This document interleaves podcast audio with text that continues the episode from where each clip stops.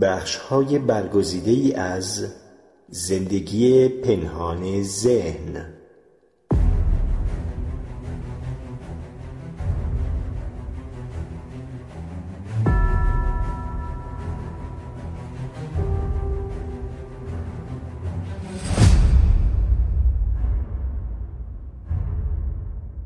چه چیزهایی انتخاب‌های ما را تعیین می‌کند؟ انتخاب‌های ما ما را شکل می‌دهند. ما انتخاب می‌کنیم که خطر کنیم یا محافظه‌کارانه زندگی کنیم، یا هر وقت مناسب بدانیم دروغ بگوییم، یا اینکه حقیقت را به هر قیمتی هم که باشد مقدم بدانیم. انتخاب می‌کنیم برای آینده پس‌انداز کنیم یا در لحظه زندگی کنیم. جمع کل اعمالمان طرح کلی هویت ماست. همانطور که ژوزه ساراماگو در رمان همه نام‌ها گفته، در واقع این ما نیستیم که تصمیم می‌گیریم، این تصمیم‌ها هستند که ما را می‌سازند. یا در روایتی مدرن‌تر، آلبوس دامبلدور هری پاتر را چنین نصیحت می‌کند که هری، این انتخاب‌های ماست که نشان می‌دهد چه کسی هستیم. تقریباً همه تصمیم‌های ما پیش پا افتاده و معمولی اند، چون بخش عمده و عظیمی از حیات ما در زندگی روزمره می‌گذرد.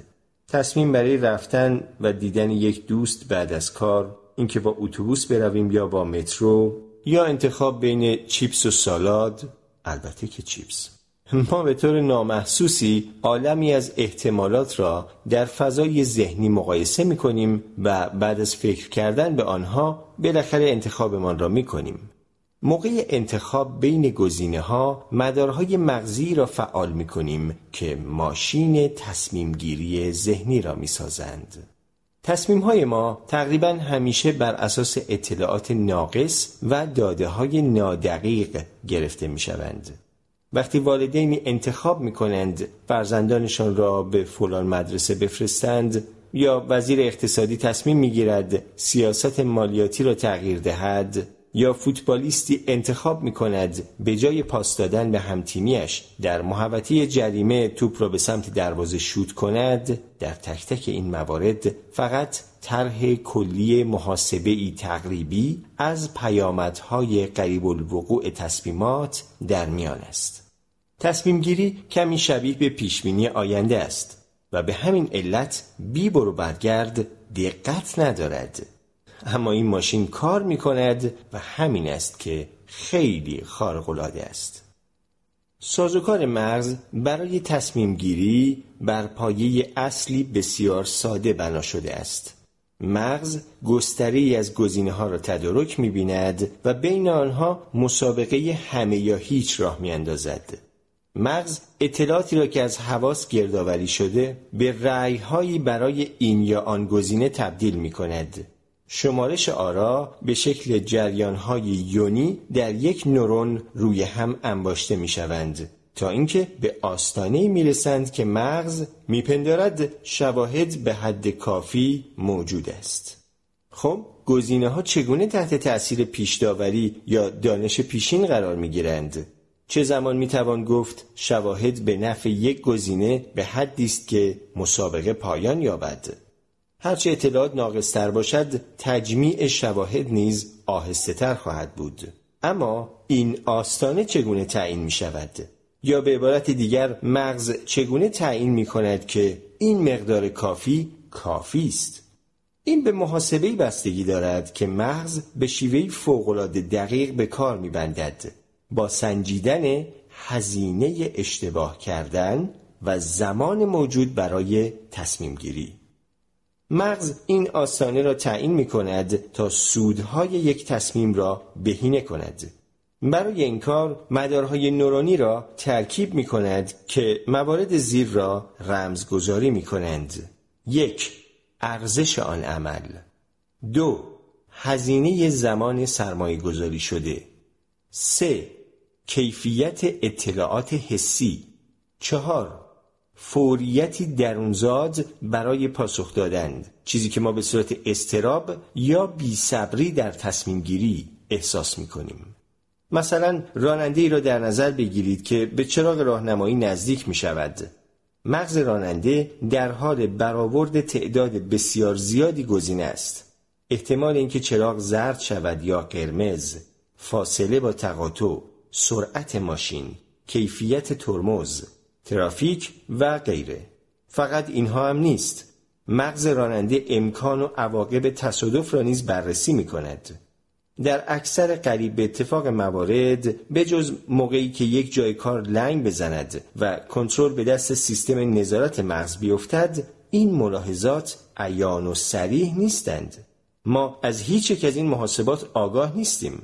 با این حال مغزمان این حساب و کتاب‌های پیچیده را انجام می‌دهد و نتیجه را به شکل تصمیمی بیرون می‌دهد که ما چه وقت و با چه شدتی روی پدال گاز یا ترمز فشار دهیم. این مثال خاص نشان دهنده اصلی کار است. تصمیم گیرندگان خیلی بیشتر از آنچه فکر می‌کنند می‌دانند. درست برعکس این وضعیت، مغز در بعضی از کنکاش‌های آگاهانه که فقط همان‌هایی هستند که در پایان روز به یاد می‌آوریم، اغلب آستانه رسیدن به تصمیم را در حد بسیار بی‌فایده‌ای بالا می‌برد. همه ما مسائلی را به خاطر داریم که نیازی به کنکاش زیاد نداشته‌اند، اما برایشان بیش از حد وقت گذاشته‌ایم. مثلا حتما همگی به یاد داریم که در رستورانی بین دو انتخاب به عمد کلی وقت گذاشته ایم، در حالی که ته دلمان هم می دانستیم که از هر دو گزینه بسیار لذت می بریم. خب مغز تصمیم های روزمره را چگونه می گیرد؟ راننده‌ای که تصمیم می گیرد چراغ زرد را رد کند یا نکند، قاضی که متهمی را محکوم می کند یا تبرئه، رای دهنده‌ای که رایش را به این یا آن نامزد می‌دهد، یا خریداری که در معامله ویژه‌ای سوء استفاده می‌کند یا خودش قربانی می‌شود. گمان می‌رود همه این تصمیم‌ها به رغم اینکه به قلمروهای مختلفی مربوط می‌شوند و طبیعت ویژه خود را دارند، نتیجه سازوکار تصمیم‌گیری واحدی باشند. یکی از اصول اصلی این رویه این است که شخص چگونه میفهمد وقتش رسیده گردآوری شواهد را تمام کند. این مسئله در ناسازه‌ای که ژان بوریدان فیلسوف قرون وسطایی توصیف کرد نمود پیدا می‌کند.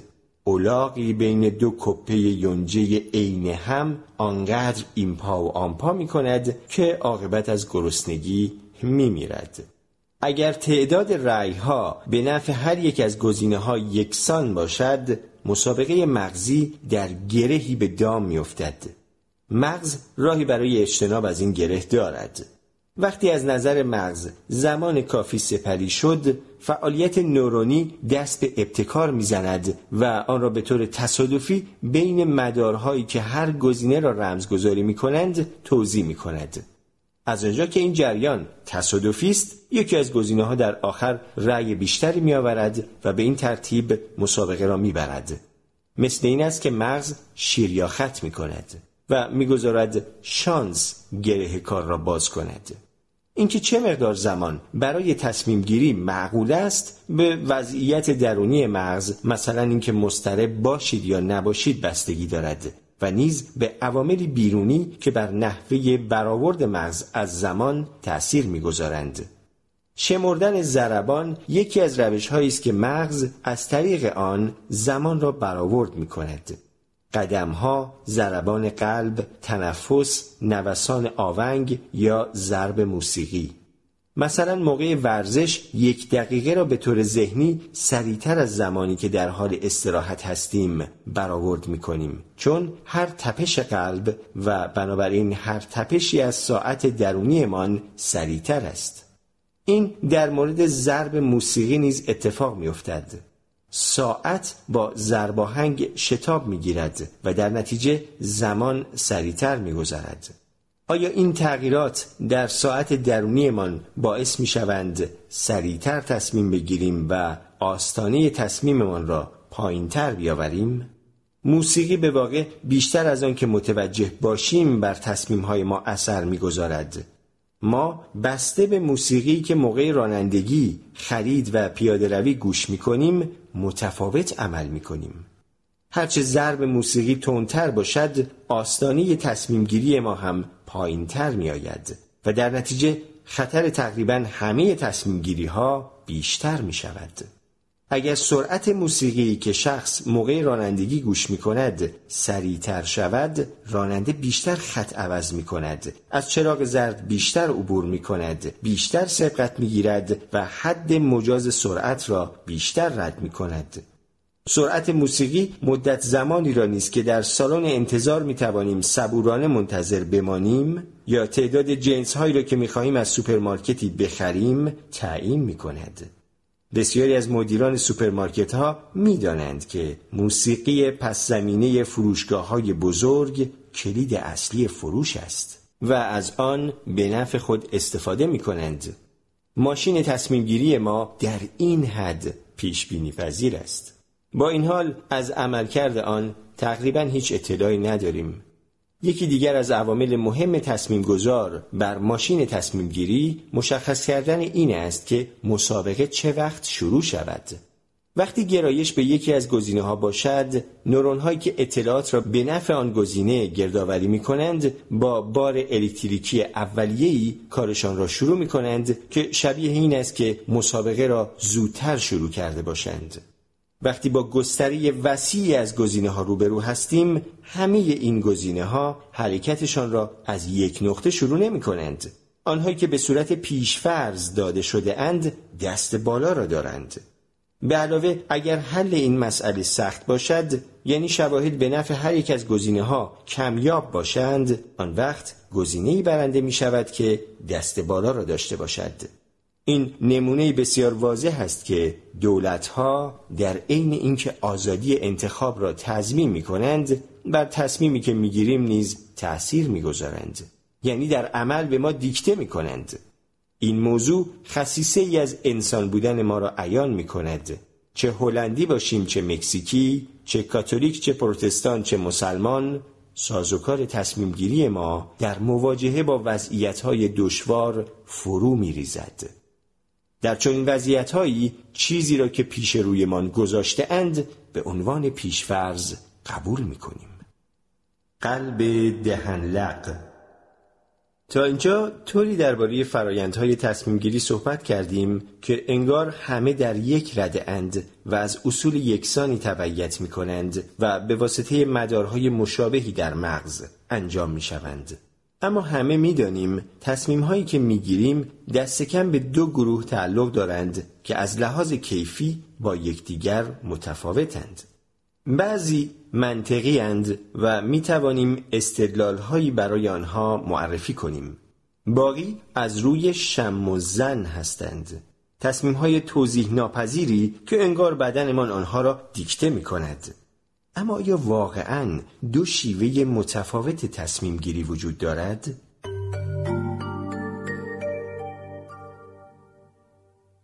آیا بهتر است چیزی را بر اساس بصیرت و شهودمان انتخاب کنیم یا اینکه روی هر تصمیمی به دقت و منطقی تأمل کنیم؟ در مجموع عقلانیت را به علم مربوط می‌دانیم، در حالی که سرشت احساساتمان اسرارآمیز، رمزآلود و اساساً توضیح ناپذیر به نظر می‌رسند. حال این اسطوره را با آزمایشی ساده نابود می‌کنیم.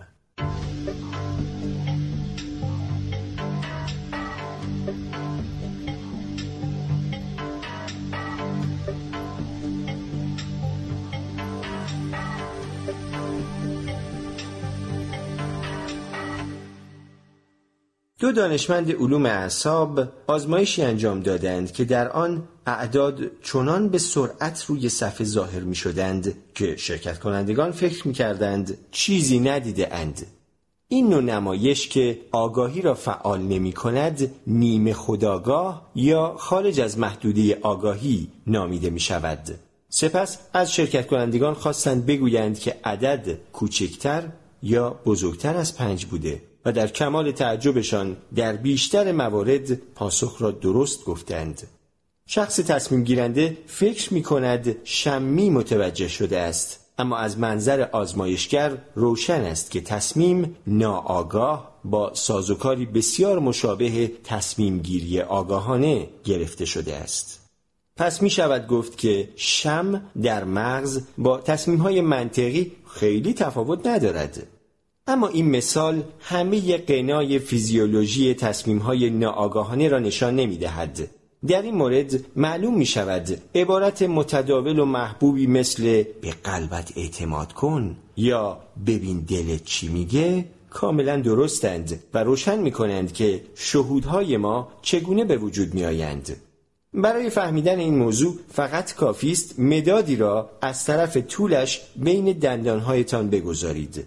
لبهایتان در این حالت لاجرم به حالت لبخند بالا می روند. پر واضح است که این اثر مکانیکی است، نه برخواسته از احساسات. اما مهم نیست، چون باز هم حس خاصی از خوش بودن می دهد. همان ادا درآوردن لبخند هم کافی است. صحنه ای از یک فیلم در حالی که مدادی را به این شیوه بین دندانهایمان گرفته باشیم، در قیاس با وقتی که آن را بین لبهایمان گرفتیم که حالت اخم کرده می دهد، سرگرم کننده تر به نظر می رسد. پس تصمیم بر این که چیزی خنده‌دار است یا خسته کننده نه فقط از ارزیابی دنیای خارجی بلکه از واکنش‌های بی‌دلیل دنیاهای درونی ما نیز نشأت می‌گیرد. گریه کردن، عرق کردن، لرزیدن، تند شدن تپش قلب یا ترشح آدرنالین صرفاً واکنش‌هایی نیستند که بدن در وضعیت هیجانی نشان می‌دهد. برعکس مغز این متغیرهای بدن را برای رمزگذاری و تولید احساسات و هیجانات میخواند و شناسایی میکند. حالتهای جسمی میتوانند بر تصمیم ما اثر بگذارند و فرایند چیزی را که ما شم میپنداریم به نمایشی فیزیولوژیکی و علمی تبدیل کنند. وقتی که ناآگاهانه تصمیم میگیریم، قشر مغز گزینه‌های مختلف را ارزیابی میکند و در انجام این کار خطرهای محتمل و مزایای هر گزینه را برآورد میکند. نتیجه این محاسبات به صورت حالتهای جسمی بروز میکند که مغز از طریق آنها میتواند احتمال خطر، خود خطر یا لذت را تشخیص دهد. بدن بازتاب و محفظه تشدید دنیای بیرون می شود. بدن در کازینو و پشت تخته شطرنج. آزمایش مهمی که نشان می دهد تصمیم ها چگونه بر اساس شم گرفته می شوند با دو دست ورق انجام می شود. در این آزمایش نیز مثل بسیاری از بازی‌های شرطی از مؤلفه‌هایی استفاده می‌شود که از تصمیم‌گیری در زندگی واقعی برگرفته شده اند. بردن، باختن، عدم قطعیت و خطر کردن. بازی ساده ولی پیش‌بینی ناپذیر است. بازیکن در هر دور فقط انتخاب می‌کند که از کدام دست یک ورق بردارد. تعداد کارت‌های انتخاب شده نشان دهنده سکه‌هایی است که بازیکن برنده می‌شود یا اگر منفی باشد می‌بازد. از آنجا که کارت‌ها به پشت هستند، بازیکن در تمام طول آزمایش باید برآورد کند که کدام یک از دو دسته ورق سود بیشتری می‌دهند. این بازی که آنتونیو داماسیو زیست عصب‌شناس آن را ساخته و پرداخته، برخلاف کازینو به هیچ وجه تصادفی نیست. یکی از دسته ورق‌ها همیشه بیشتر از دیگری پول می‌دهد. اگر این قاعده کشف شود، قدم بعدی ساده است. همیشه از آن دسته ورقی انتخاب کن که پول بیشتری می‌دهد. بیا و تماشا کن، ردخور ندارد.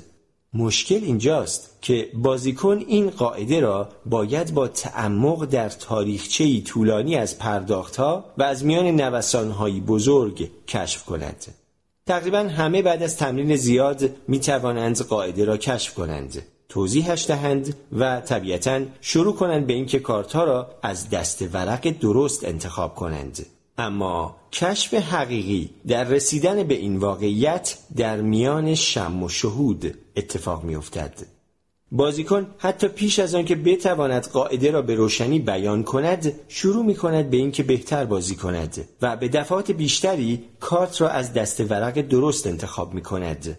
در این فاز است که بازیکن به رغم اینکه بهتر از وقتی که تصادفی انتخاب می کرد بازی می کند، خودش نمی تواند توضیح دهد که چرا از دست ورق درست انتخاب می کند. گاهی اوقات حتی نمی داند که دارد از یکی از دست ورقها بیشتر انتخاب می کند. اما بدنش علائم واضح و روشنی نشان می‌دهد. در این مرحله از آزمایش وقتی بازیکن در آستانه انتخاب از دست ورق نادرست باشد، رسانایی پوستش زیاد می‌شود که نشانه افزایش عرق است و این هم به نوبه خود بازتابی از حالتی هیجانی است. می شود گفت با اینکه بازیکن نمی تواند توضیح بدهد که یکی از دسته های ورق نتیجه بهتری می دهد، اما بدنش پیشا پیش از این موضوع آگاه شده است. ضربان قلب درست پیش از هر اشتباه زیاد می شود. قلب پیش از ارتکاب تصمیم اشتباه وحشت می کند. اگر بازیکنان می توانستند این را تشخیص دهند، اگر قادر می بودند به آنچه قلبشان دارد به آنها می گوید گوش کنند، آن وقت شاید می توانستند جلوی بسیاری از اشتباهاتشان را بگیرند.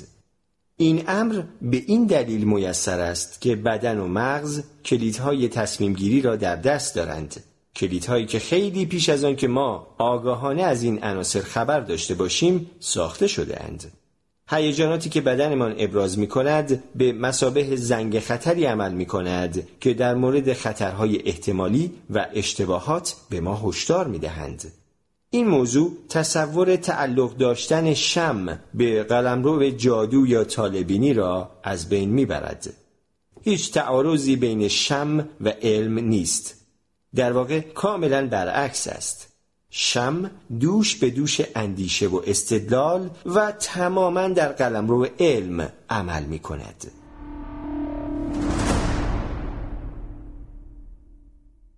اندیشه منطقی یا شهود. حالی که کشف کردیم شمع و شهود هم اندیشه های ناآگاهانه اند، می توانیم به سراغ پرسشی برویم که مناسبت عملی تری دارد. چه وقت باید به شمع و شهودمان اعتماد کنیم و چه وقت نکنیم؟ در مورد آن مسائلی که برایمان خیلی مهمند به شهودمان اعتماد کنیم یا به اندیشه های منطقی مان؟ پاسخ قانع کننده این است: بستگی دارد.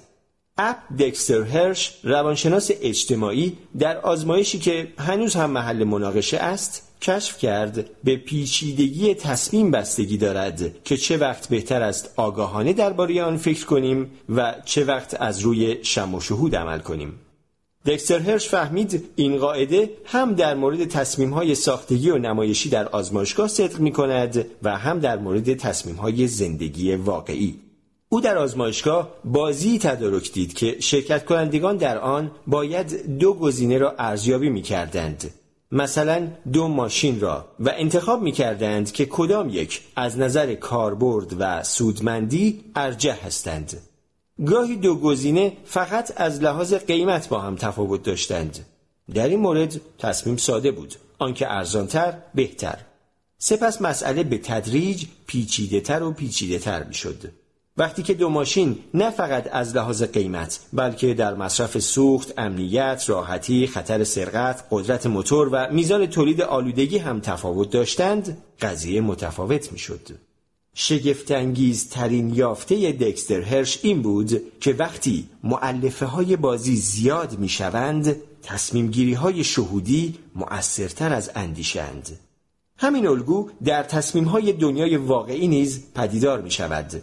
این موضوع در آزمایشی مشاهده شد که از مردمی که تازه خمیردندانی خریده بودند، که بیشک یکی از راحت‌ترین انتخاب‌های زندگی است، پرسیدند که چگونه این تصمیم را گرفتند. یک ماه بعد، آنهایی که درباره تصمیمشان فکر کرده بودند، راضی‌تر از آنهایی بودند که فکر نکرده بودند. از طرف دیگر، بعد از مصاحبه با کسانی که مبلمانی تازه خریده بودند، یعنی تصمیمی پیچیده که متغیرهای خیلی بیشتری دارد مثل قیمت، اندازه، کیفیت، جاذبه، زیبایی شناختی و غیره، دیدند که نتیجهش برعکس است. درست مثل آزمایشگاه، آنهایی که کمتر فکر کرده بودند بهتر انتخاب کرده بودند. اگر با وقت گذاشتن و فکر کردن دقیق در مورد تعداد کمی از مؤلفه ها تصمیم بگیریم، انتخاب بهتری می کنیم. اما وقتی مسئله خیلی پیچیده باشد، اگر به جای پخته کردن آن در فکر از شهودمان پیروی کنیم، به انتخاب بهتری می رسیم. ذهن آگاه از لحاظ اندازه تا حدی محدود است و اطلاعات کمی را نگه می‌دارد، اما ناآگاهمان وسیع و گسترده است. این امر توضیح می‌دهد چرا وقتی متغیرهای مسئله کم هستند، مثلا قیمت، کیفیت و اندازه جنس، با فکر کردن پیش از اقدام به بهترین نتیجه می‌رسیم. در وضعیت‌هایی که می‌توانیم همه مؤلفه‌ها را در آن واحد ارزیابی کنیم، تصمیم منطقی نتیجه بهتری می‌دهد. همچنین می‌توانیم ببینیم چرا وقتی تعداد متغیرهای بازی بیش از آن باشد که ذهن آگاه ما بتواند در آن واحد هماهنگشان کند، تصمیم‌های ناآگاهانه، سریع و شهودی ما، حتی اگر بر اساس محاسباتی تقریبی باشند، بسیار کارآمدترند.